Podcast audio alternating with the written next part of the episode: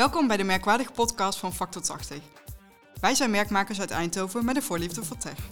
Ik ben Marie en in deze podcastserie gaan wij op zoek naar het verhaal achter merkmaken.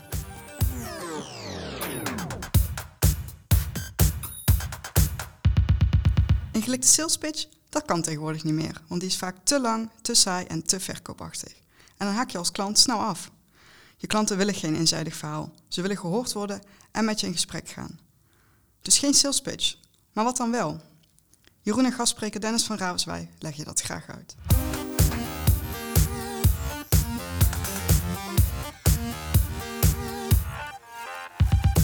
Dennis, welkom. Ehm, we hebben jou al eerder hier eh, aan de microfoon gehad. Zeker. Eh, leuk dat je er weer bent.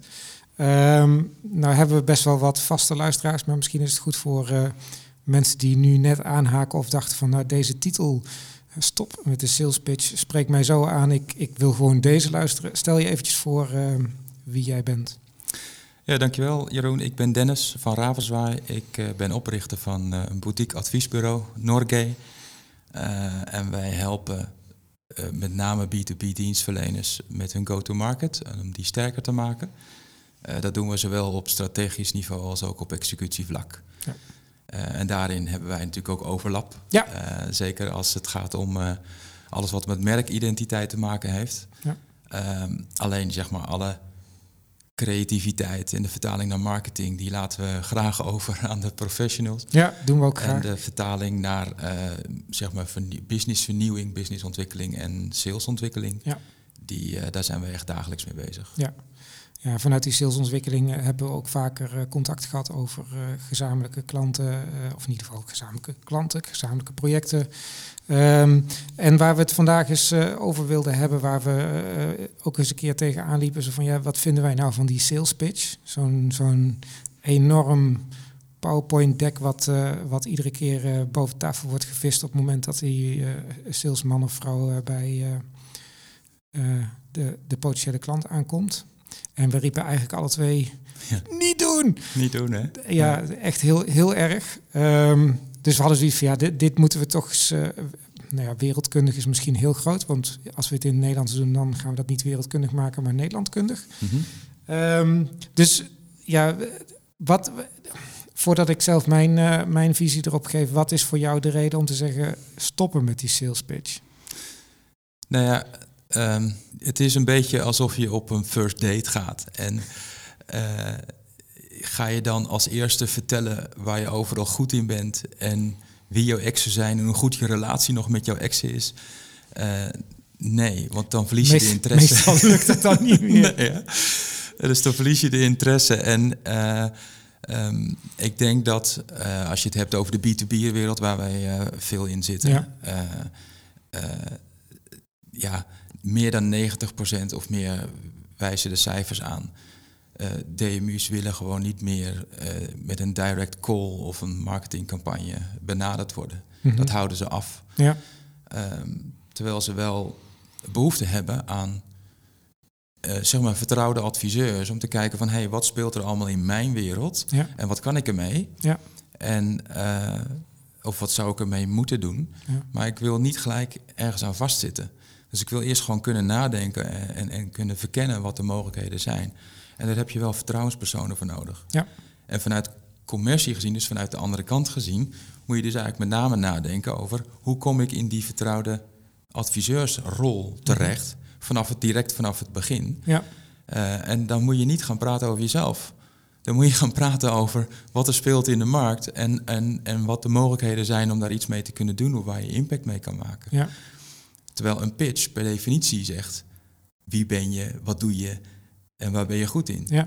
En natuurlijk bij een kennismaking, hè, wat wij net ook deden, eh, moet je even vertellen wat je doet en waar Ja. je van bent. Eh, uiteindelijk wil je wel gewoon zo snel mogelijk het gesprek aangaan over wat er in de wereld speelt. Ja. En waar je dan eventueel samen een visie op, eh, op ontwikkelt. Maar dat is dus, wat mij betreft, bijna het omgekeerde van wat, wat de sales pitch doet. Dat is dus niet vertellen, maar dat is juist vooral heel veel vragen.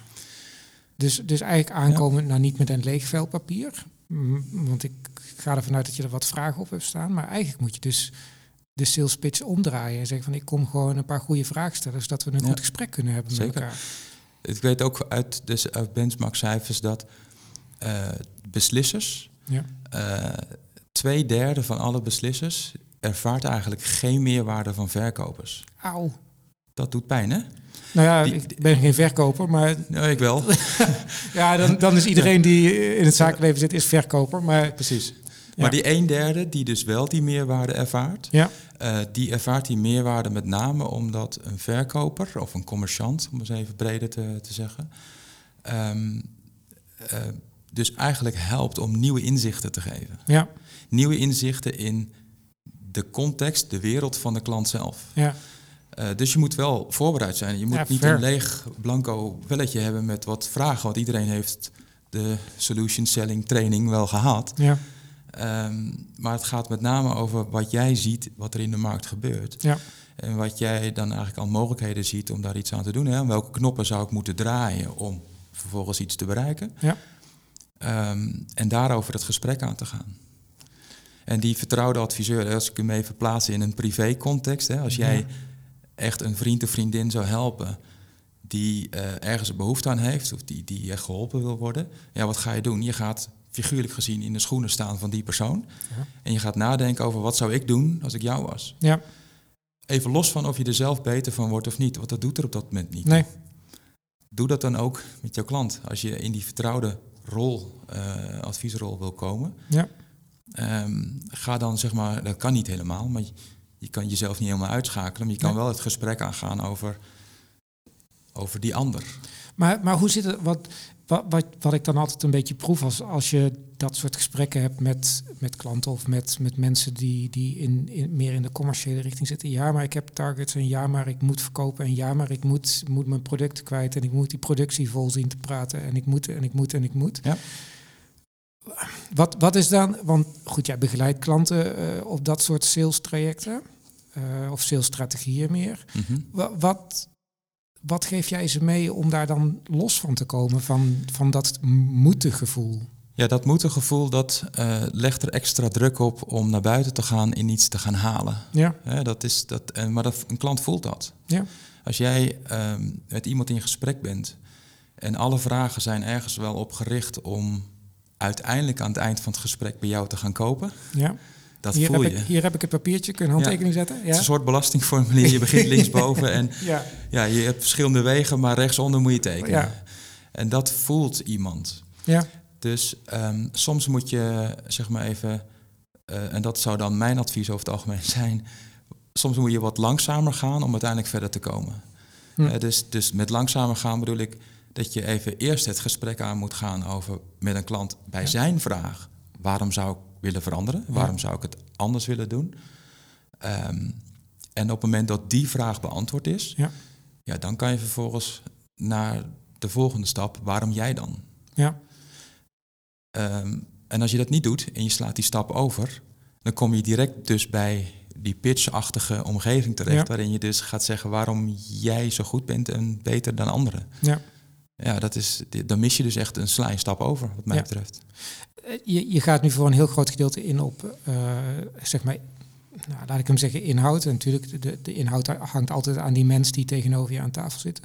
Maar in hoeverre heb jij het idee dat het, de persoonlijk die connectie maken, die, natuurlijk de vertrouwenspersoon worden zit al in het woord. Het is een persoon. Mhm. Het is niet een vertrouwensbedrijf of een vertrou- vertrouwensmerk. Dat zou ook nog wel een leuke zijn. Maar eh, een vertrouwenspersoon is echt een persoon. Hoeveel, hoeveel gaat om inhoud en hoeveel gaat om die persoonlijke eh, touch, die, die, die emotionele connectie die je dan hebt met, met zo'n salesmens? Die blijft. Die was al belangrijk en die is nog steeds belangrijk. Hè? Ja. Dus je, als je iets wil verkopen, dan heb je natuurlijk een oplossing voor een bepaalde hoef- behoefte nodig. Ja. Maar er moet ook vertrouwen zijn in jou als persoon en Ja. in jouw bedrijf of oplossing. Ja. Ehm, dus die persoonlijke flair en, die persoonlijke touch, die Ja. blijft gewoon, voor de gunning blijft die natuurlijk gewoon belangrijk. Ehm, kijk, het, ik noemde het woord vertrouwensadviseur, hè? of vertrouwenspersoon. Ja, Ehm, dat is niet een woord wat heel veel mensen begrijpen of niet zo gebruiken, laat ik het zo zeggen. mhm. Maar ze gebruiken wel vaak het woord dat ze partner willen zijn van hun klant. Ja. En als je dan doorvraagt over wat versta je dan onder partnerschap, Mhm. dan is het vaak ja, totale ontzorging. Ja. En vanuit de klantperspectief is dat het minimale wat hij verwacht.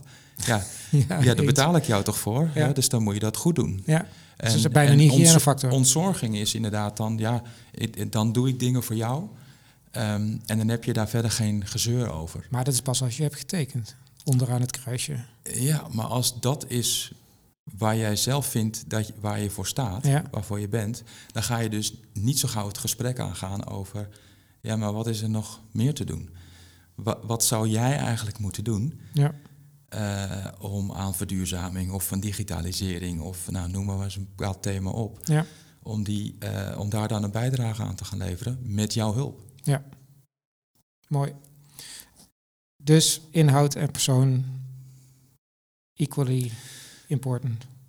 Ja, inhoud, maar dan met name die inhoud die eh, niet zozeer vanuit jouw eigen product of dienst of Nee. oplossing komt, maar met name de inhoud Ja, de die inhoud gericht is op, op, op een klantsituatie of een marktsituatie.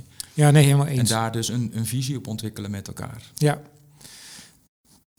Dan toch even, hè, want vanuit marketing moeten wij toch best nog, of vanuit marketing, eh, vanuit, vanuit onze rol als eh eh, Marcom-adviseur, extern Marcom-adviseur, wordt Mhm. ons toch nog best wel gevraagd, willen jullie toch nog eens een corporate presentatie voor ons in elkaar sleutelen? Ehm, is die dan echt helemaal overbodig wat jou betreft? Of komt die op sommige plekken toch nog wel eens een keer van pas? Ja, ik, ik, ik snap hem wel. Eh, Ja, ik- je wil hem ook hebben.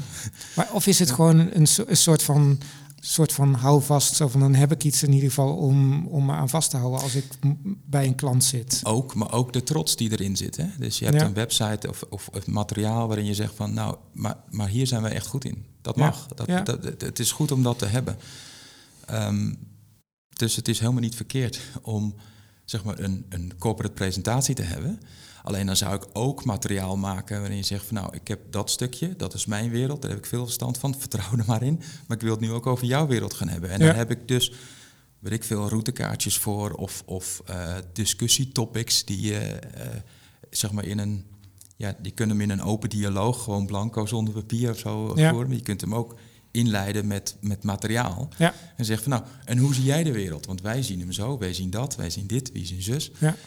En hoe zie jij dat dan? En dan ben je ook in gesprek met een klant, alleen helemaal niet over jou, maar over zijn situatie Ja. of over zijn wereld. Heb je, heb je toevallig een mooi voorbeeld van een, eh, je hoeft geen namen te noemen, maar van een, een, een bedrijf die een briljant alternatief heeft voor de, de platte sales pitch? Ben je die wel eens tegengekomen in je, in je carrière? Jawel, in, eh, zowel in de ICT-dienstverlening als ook in technische dienstverlening. Ehm, waarin zeg maar aan de hand van, ja, ik noem het graag het woord thema's en, en, Ja. en de knoppen om aan te draaien om een bepaalde bijdrage aan zo'n thema te leveren, die daar echt wel eh, materiaal in hebben ontwikkeld. Ja. En die dus ook het liefst het gesprek aangaan vanaf het allereerste begin over die topics. Ja. Ehm, en daar zijn dus inderdaad voorbeelden van. En dat is niet het enige, want ja, je gaat daarover wel het gesprek aan en daarmee ga je dus kennis uitwisselen Ja. en inzichten eh, ontwikkelen. Eh, en op een gegeven moment moet je natuurlijk ook wel echt goede proposities hebben. Ja. Eh, en, en dat hebben over het algemeen veel bedrijven prima op orde, Ja. zou ik zeggen. En volgens mij, als je, als je dus op deze manier naar de klant toe gaat in plaats van met je verhaal door de strot duwend, Mhm. dan word je zelf ook nog wijzer van. Door het gesprek en de dialoog aan te gaan. Zeker. Je, wordt, je, ja, je gaat eh, veel leren van Ja. de gesprekken die je hebt en van de dingen die je ziet gebeuren en wat daarin het, het, eh, het meest moeilijk gevonden wordt Ja. en waarin eh, veel bedrijven worstelen. Ja. Nou, als je daar dan, als je er drie, vier keer bent tegengekomen, ga je nadenken over, ja, maar wat zou ik dan doen of hoe kan ik daarbij gaan helpen? Ja. En, en ja, ik, wat ik toch nog vaak zie bij veel B2B dienstverleners, is ehm, toch, hè, als ik toch even terug ga naar die pitch, is, is ik noem het meer een marktbenadering op zijn nou, potloodventerachtige manier. Ehm, het is niet echt letterlijk zo, maar dan snap je even wat ik bedoel. Ja. Hè? Je gaat de markt in, je doet je jas open en je zegt van nou kijk, dit is wat ik allemaal te bieden heb. Ja. En het eerste wat dan het effect is wat je bereikt, is een afschrikkend effect. Ja. En dat wil je niet. Nee. Je wilt niet eten leren wat je allemaal te bieden hebt. En, en, ook bij dienstverleners, waar we het dan net over hadden, hè, die hebben heel vaak, dan hebben ze het over cross-sell, of, of moeten we, we doen dit, maar we, willen- we kunnen ook nog dat. Ja. En dan gaan ze met die klant in gesprek van, wist je dat we ook nog dit en dit hebben of kunnen? En die klant zegt dan nee, en is je kans weg. Terwijl als je het gesprek aangaat over, wat zie jij gebeuren als noodzaak? Ja. Eh, dan komt vanzelf wel, hè, maar wist je dat we dan jou op deze manier dan kunnen helpen? En Dus je, de- het is een, een andere route om uiteindelijk hetzelfde te bereiken. Maar voor jouw klant is het een essentieel verschil of je hem aan het helpen bent of dat je je eigen spullen aan het verkopen bent. Ja. Dus de, de, zoals ik hem ergens online zag staan, ergens de, de verkoopvrije verkoop. Stop met verkopen. Stop met verkopen. Ja. Ja, dus, dus denk na over waar je eh, iets te brengen hebt. Ja. En dat kan online, hè? Door, Mhm. door gewoon content te delen waar je bepaalde inzichten deelt of Ja. visies op eh, bepaalde onderwerpen. Ja. Ehm, maar ook in gesprek. Ja. Eh, dat je gewoon de eerste paar gesprekken in ieder geval hebt van ik wil jou graag helpen. Ik weet nog niet precies hoe, maar ik wil jou graag helpen. En dan zit je anders aan tafel dan dat je met de druk van alles wat, er, wat je meeneemt, van ik moet verkopen, aan tafel gaat zitten van ik moet hier wel scoren, ik moet hier wel converteren. Ja. En dat, is, dat, ja, dat, dat voelt iemand wel aan Ja. tafel.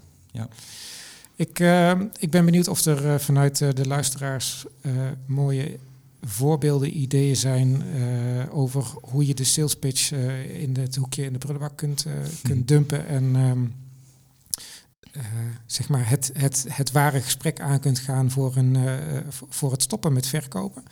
Ehm, we- ik, ik denk, en ik denk jij ook Dennis, dat, we het leuk zouden vinden om daar eens van te horen. Dus eh, heb je jouw eh, input, feedback, laat het weten op eh podcast.factor80.nl.